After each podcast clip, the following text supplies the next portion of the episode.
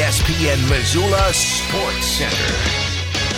The Montana Grizzlies close spring drills by showing off their new offense and showing off their new quarterback. Hello, I am Colter Nuanez. The Grizz football team conducted its annual spring game on Friday at Washington Grizzlies Stadium. The 95 play exhibition lasted 78 minutes and gave fans and observers their first chance to see new offensive coordinator Brent Pease's system. Friday's session also was the live action debut of Sam Vidlak, a sophomore quarterback who committed to the Grizz following his junior year of high school before making stops at Oregon State and Boise State and ultimately landing at Montana three years later. One of the position groups hit hardest by graduation for the Grizz is the secondary. Cornerback Justin Ford is potentially on his way to the NFL, and safety Robby Hauck, the all-time leading tackler in UM and Big Sky Conference history, is already into the coaching ranks. UM's revamped offense and slick new signal caller took advantage of an inexperienced back end, throwing the ball efficiently. Vidlak showed great pocket poise and a big league arm, completing 11 of 15 passes for 152 yards, including a 29-yard touchdown strike to Ryan Simpson and a 25 yard touchdown pass to Keelan White. Kris Brown,